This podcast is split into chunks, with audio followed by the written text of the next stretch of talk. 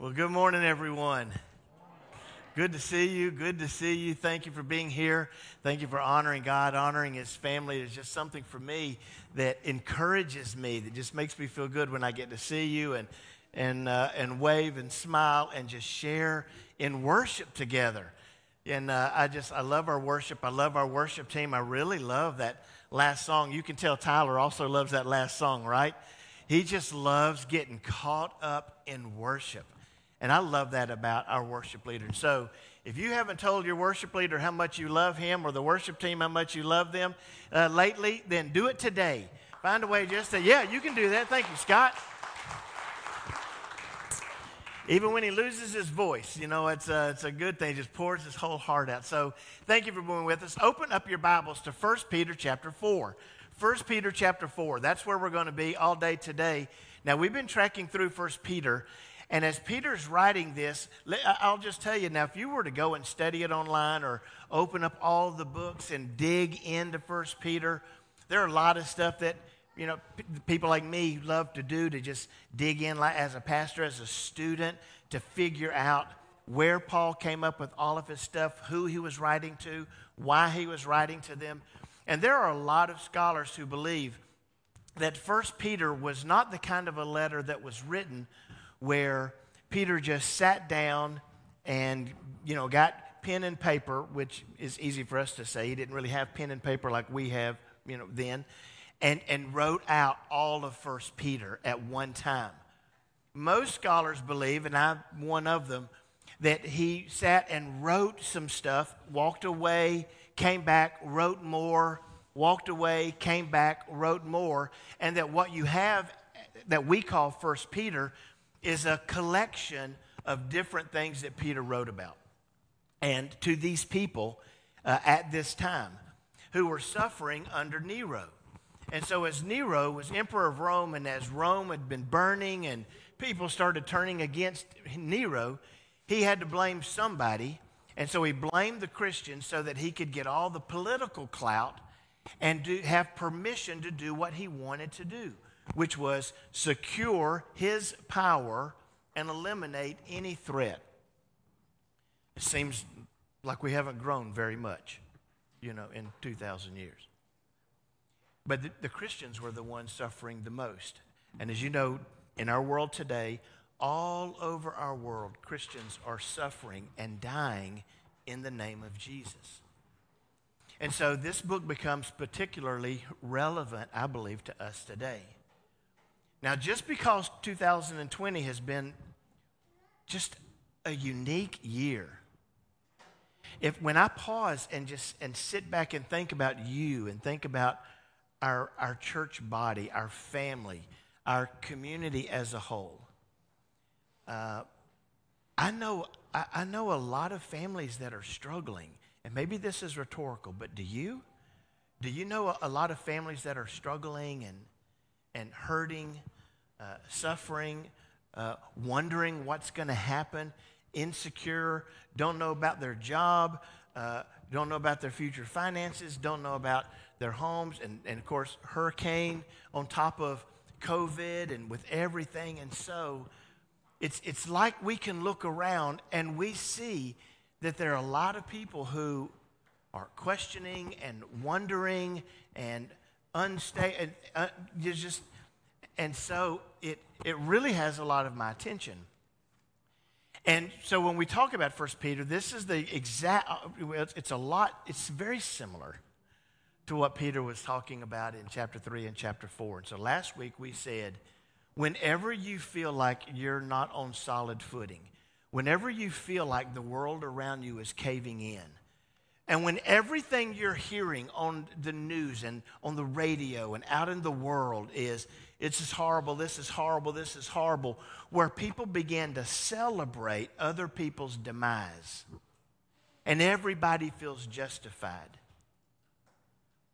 So this is this is not a good situation. The first thing he said last week, this is just last week, don't turn against each other. Don't turn against each other and you really don't have permission or feel justified to have ungodly behavior because you're not getting your way. And then he broke it down and talked to wives and women, husbands and men. He talked to everyone. Then he talked about our relationship with God. Stop doing these things and start hungering for more of God, more of worship, more of sharing the hope that is inside you. And then in this chapter, he gets a, a, little bit more serious about it. He begins to talk a little bit more about okay, if you really want to get down to it, if you really want to know how I feel about suffering and that the whole environment and everything going on, this is really an indicator of where you are spiritually. And so, our opening question is this How can you tell if someone is a committed Christian? How, how can, you, how can you tell? Because in, in just the large, the, the, the, the larger religious world that we live in, there are all types of religions who demonstrate all different kinds of ways that people prove that they're religious, that they're committed, that they're spiritual, that they're holy. With some people, it's, it shows itself, or in some religions, it shows itself outwardly, where uh, the way that they dress. Certain people wear certain hats, you know, uh, or, or, there are certain religions where they grow long beards, or where they wear uh, white collars, or where they cover from the, the, the women cover completely their whole body, their head covering, a veil. Some uh, wear white shirts and ties and ride bicycles. Right? It's you look around and you begin to think, okay, is that is that a committed Christian? Is, or is that a committed person? Is that a real spiritual person or religious person? Because Jesus never gave any outward appearance. Like God doesn't even look at he doesn't look at how you dress or how you think other people. What he looks at is what's going on on the inside. And so that's, and here I come in jeans and a untucked shirt. And, and there was a time, and maybe even uh, some of you grew up in a church where if somebody would have walked into that church building dressed like this, they, somebody would have said something. That's the best you got. You're going to come into here looking like that? Mm-mm. You go, you go get you a suit or what, you know what I'm talking about? Where we, we looked on the outward appearance more than what's going on on somebody's heart. Now, we at First City decided long ago, this was actually done. In fact, my very first Sunday here, I wore a suit. Who was here when I came that very first Sunday? Laura, you raised your hand so fast. You remember this?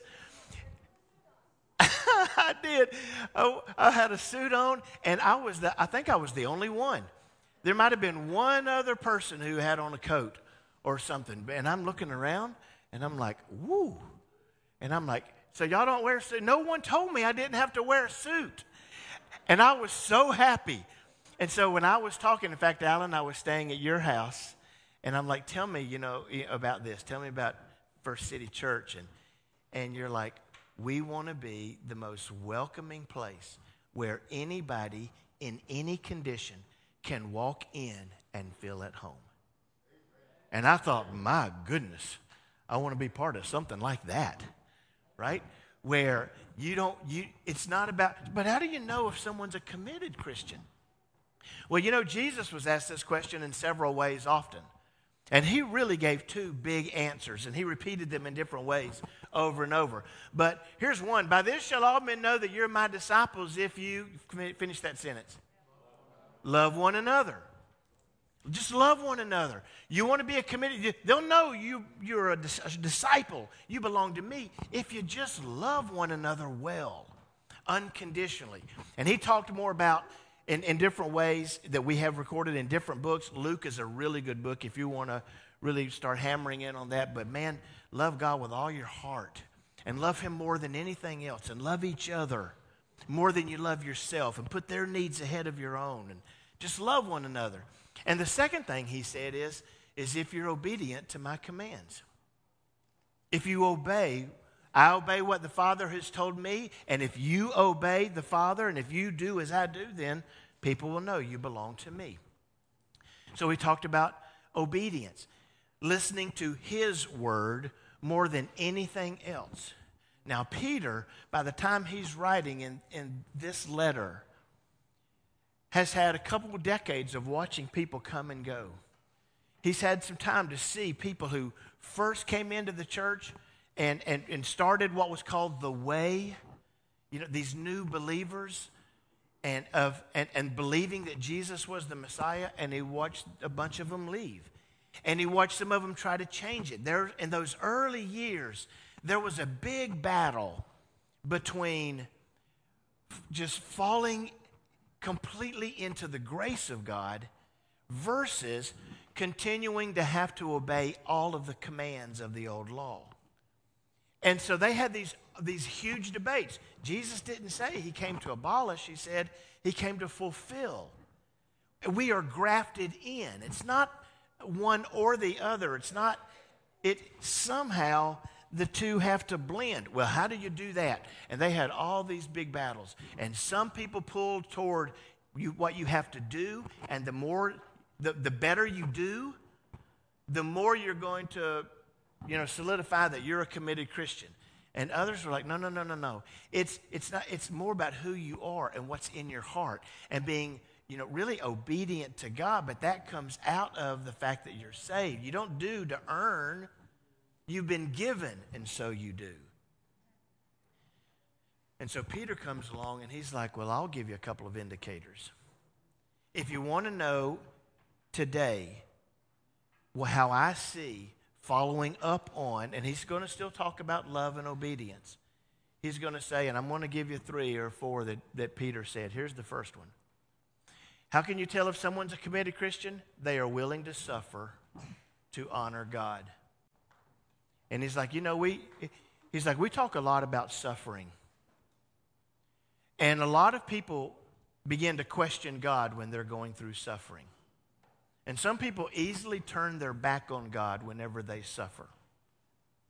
And he's about to tell you all they're really doing is publicly admitting they're not sold out to God.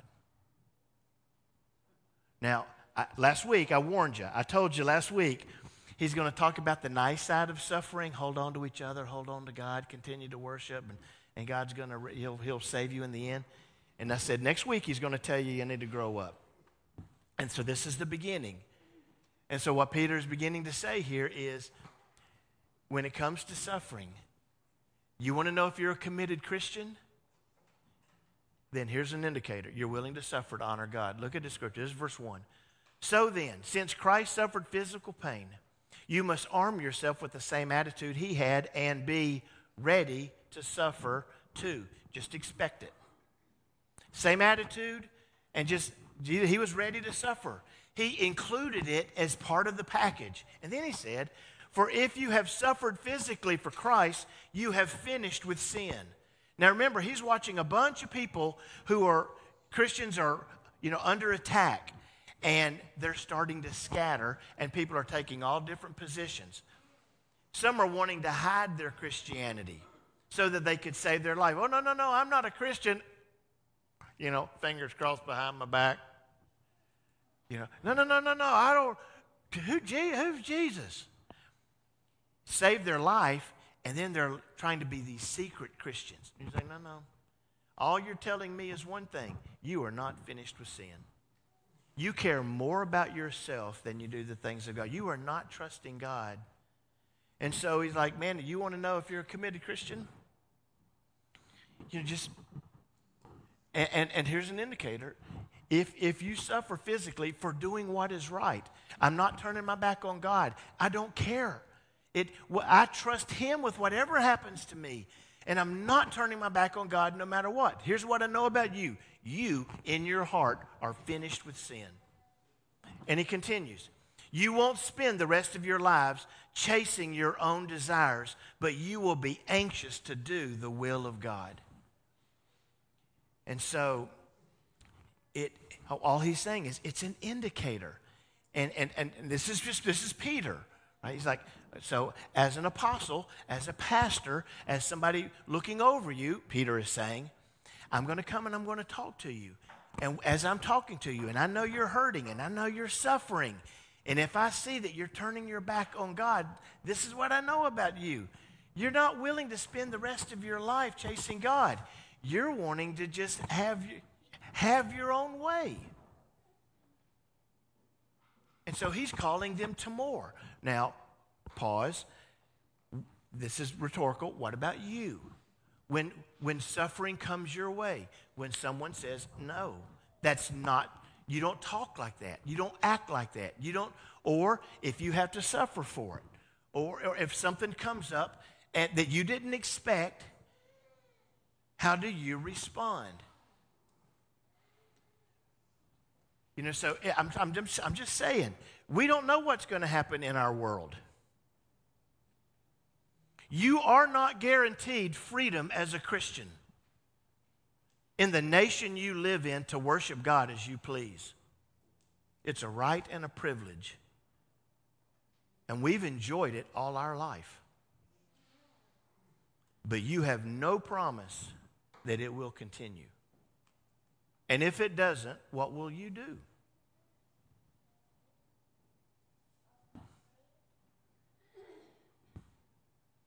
So Peter's like, Are you in when it comes to giving your whole heart to God, even if you have to suffer for it? He gives another one. If you've had enough in the past of evil things that godless people enjoy, their immorality, their lust, their feasting, their drunkenness, and wild parties, and their terrible worship of idols, are you, are you at the point to where you're like, you know what? I have had enough of that way of life. And so now I want to live differently in the name of Jesus. Okay, the second point how can you tell if someone's committed to Christian? They give up friendships to honor God. Now, this one I really struggled with when I was a teenager and in college.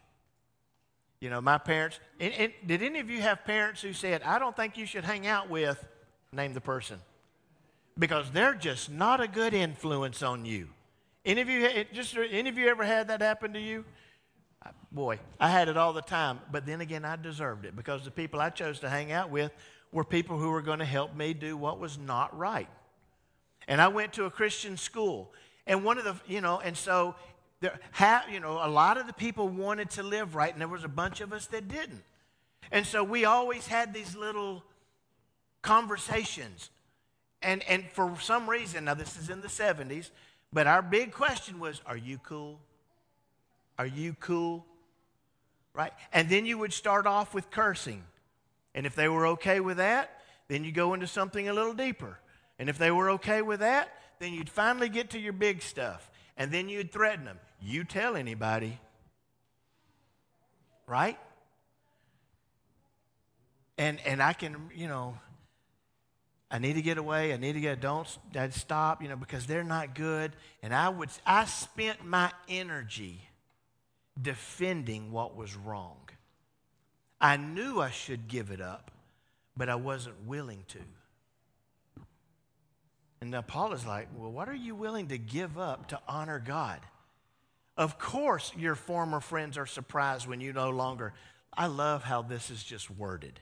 Now, this is out of the New Living Translation. Of course, your former friends are surprised when you no longer plunge into the flood of wild and destructive things they do. So they slander you.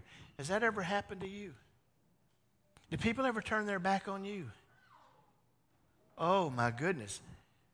That I, I believe when it was me and I made a decision, okay, I think I want to go in the right direction. And that first happened to me. I, I, in fact, I, I thought, well, you know what? They're not going to turn their backs on me. They're my friends. Oh, no. Oh, no. Because everybody's afraid of getting exposed. And if they think that you're going to expose them, they're going to slander you too. And he's like, even if you have to suffer, what, who do you hang out with? What do you do? What is it that you spend your time defending? And so all Peter is saying is there may be some people that we got to get rid of in our life because they're leading you down a path that's not the right path. You hang out with them, you talk with them, you're their friends, you try to impress them, but it's not God honoring. And he's like, in our world, the first thing I'm asking you is, are you willing to honor God even if you have to suffer for it? And you're like, yes. Are you sure? Yeah. Well, then I think you could possibly need to choose a different set of people to hang around. Because what you're doing on the weekends is not God honoring. Or the way you talk or act is not God honoring. Whoa, whoa, whoa, whoa, whoa. I don't mind doing a little bit of suffering, but you didn't have to do it. You, you, I didn't sign up for having to get a whole new set of friends. Okay. And, and, it, it, and I know what Peter's just saying. What is it that you're not willing to give up if you really want to honor God? A little bit of suffering and you turn your back? Having to get a new set of friends? Wanting to live with immorality? But remember, and I love this about Peter. But remember, they will have to face God who stands ready to judge everyone, both the living and the dead. Now, now let me caution you here because he's not saying, but remember, they're going to face God and more likely they're going to go to hell. And everybody's like, yay. That's not what he's saying. You know, but remember, they're going to have to face God. This isn't good news. So, what he said, let me back up. Your former friends are surprised when you no longer run after all the destructive things they're doing. And so they slander you. But remember, they still need to go to heaven. That's how I want you to read that. They still need to go to heaven. So you you might not hang out with them and do the things they they used to do. But there still needs to be a change even for them. And then he gives you an example. That's why the good news was preached to those who are now dead. So, although they were destined to die like all people, they now live forever with God in the Spirit. And this is a reference to Jesus, you know, going and speaking to those who were dead, but who wanted to live alive and presenting the grace. You know, it, it's just, there, there's a lot to this. Go study it. But this is what he's saying God does not want anyone to go to hell. Now, if you haven't heard me say that in a long time, there is a hell, it is real, and people go there. And God doesn't want anybody to go there. So He's not saying you need to turn your back on your friends, and if they're lost, who cares? At least you'll be saved. That's not what He's saying. He's that you need to live differently, and then you need to remember they do too. So just because you give up the behavior doesn't mean you want to really give up the influence. And so it was really kind of funny this past week. When I was in college, they called me the fly. So I was, Toby was telling me about this this morning. And as I was on a basketball team, and I was the shortest one.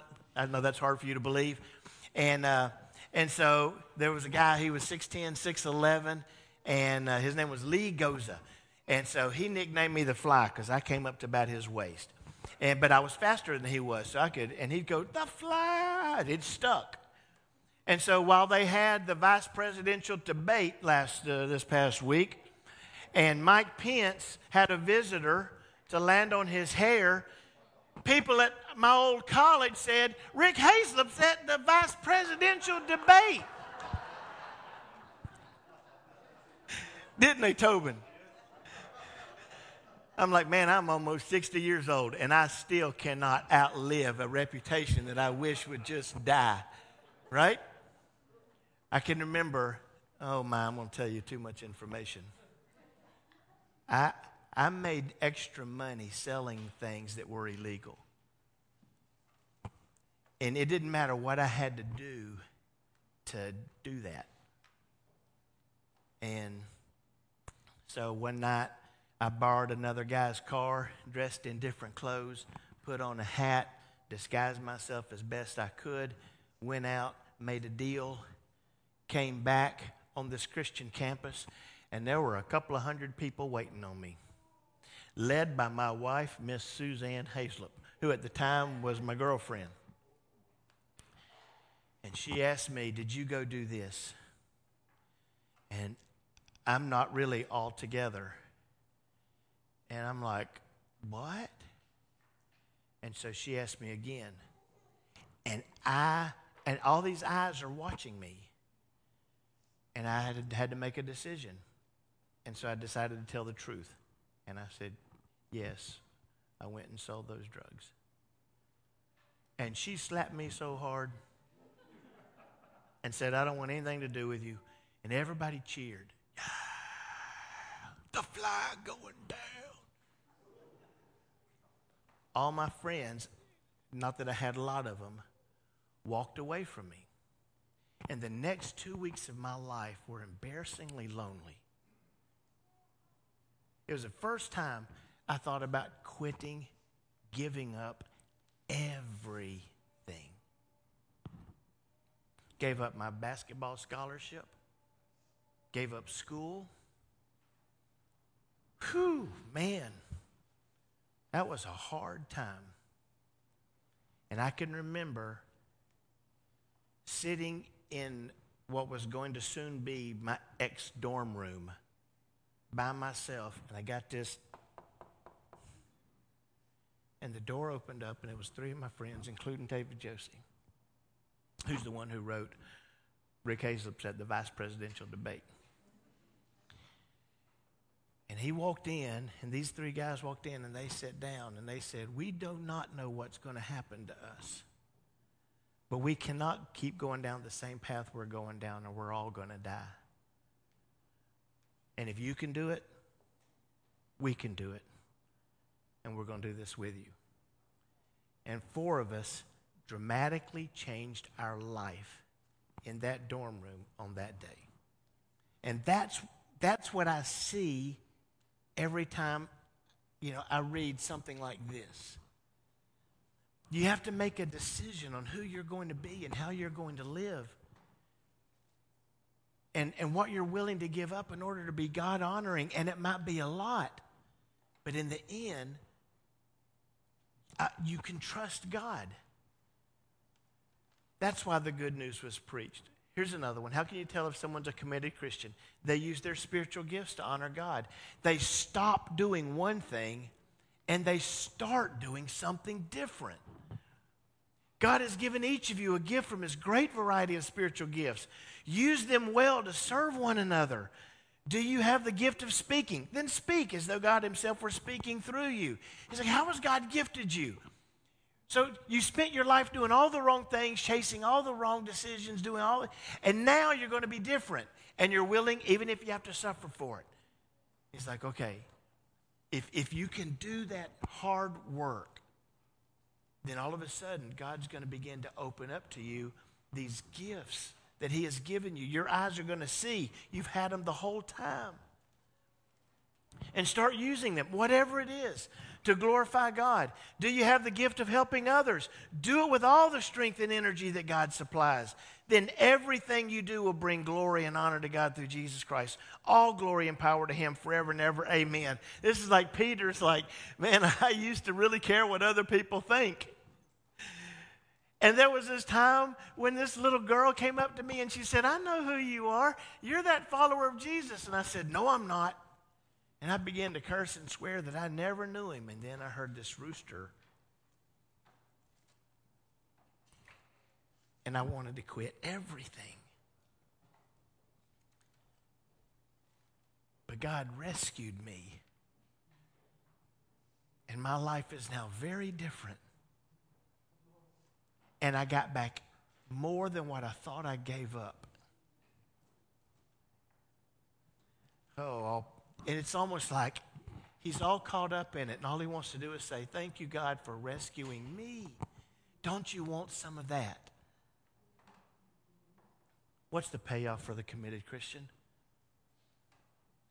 If you were to do it, I mean, if you were to really say, I've had enough of sin, I've had enough of that lifestyle, I've had enough of pretending, I've had enough of compromising, I've had enough of anything that, that I've been holding on to for whatever reason, because I've had a hard time selling for God. I've, I've, I'm, I'm done with it.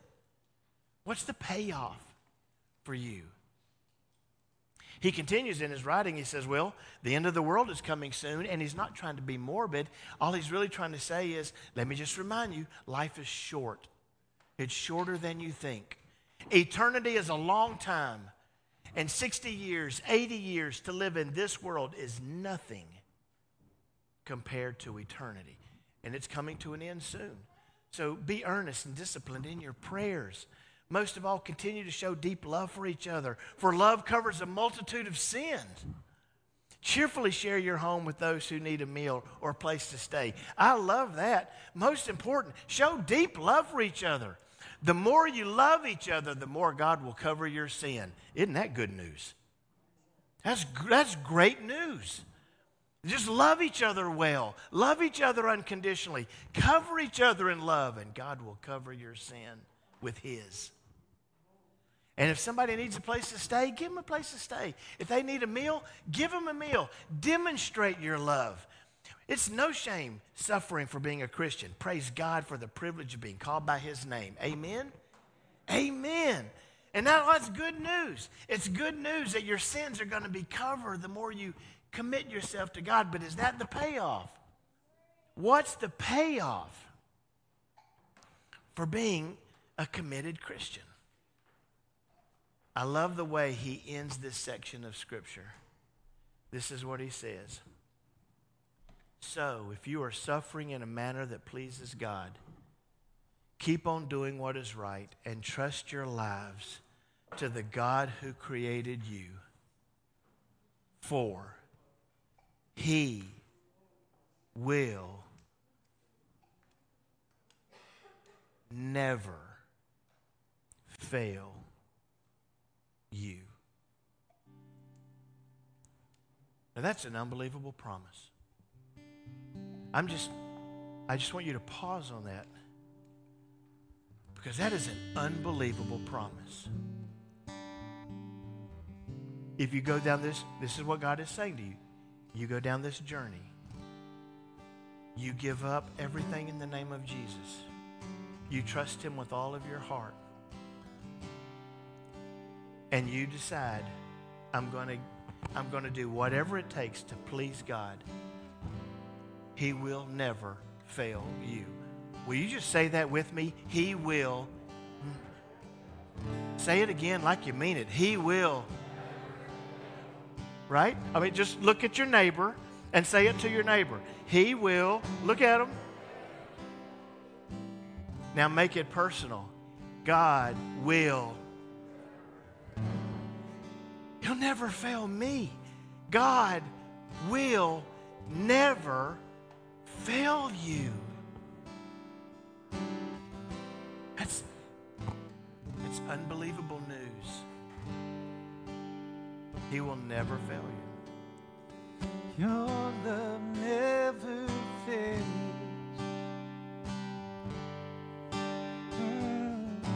Sing that with Tyler.